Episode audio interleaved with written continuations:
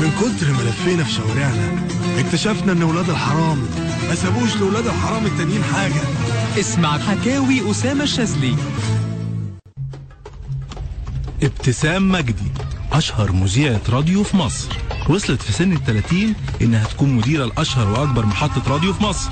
عصبية شوية وسر عصبيتها رغبتها المستمرة في التفوق والنجاح. كل اللي اتعاملوا معاها بقوا عارفين إنها أول ما تبرق هتزعق بس حقيقة قلبها طيب.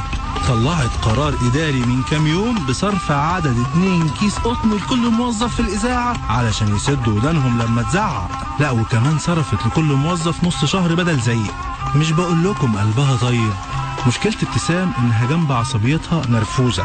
عارف إنكم هتقولوا له إيه يعني يا أبو العريف؟ الفرق بين العصبية والنرفزة. هقول لكم لا العصبي بيتعصب أما النرفوز فبيتنرفز.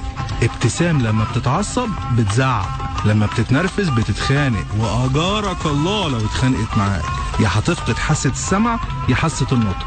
بس صدقوني والله قلبها طيب. لو حصل لك كده فعلا هتقدر تجيب لك قرار بالعلاج على نفقة الدولة. بس ابتسام وهي رايقة حاجة تانية خالص. ضحك وتهريج وجدعنة. صحيح هتخصمهم من بدل الزعيق بس مفيش أغلى من راحة البال. ومع الضيوف بقى حاجة تانية خالص. تشبه كده ليلة دافية في شهر يناير على الساحل الشمالي. بس مش عارف ليه حاسس إنكم مش مصدقيني لما بقول لكم إنها طيبة. لكن أنا هثبت لكم ده حالا. أول إمبارح إحنا في شهر الكريم اللي إحنا فيه ده ابتسام اتعصبت عليا.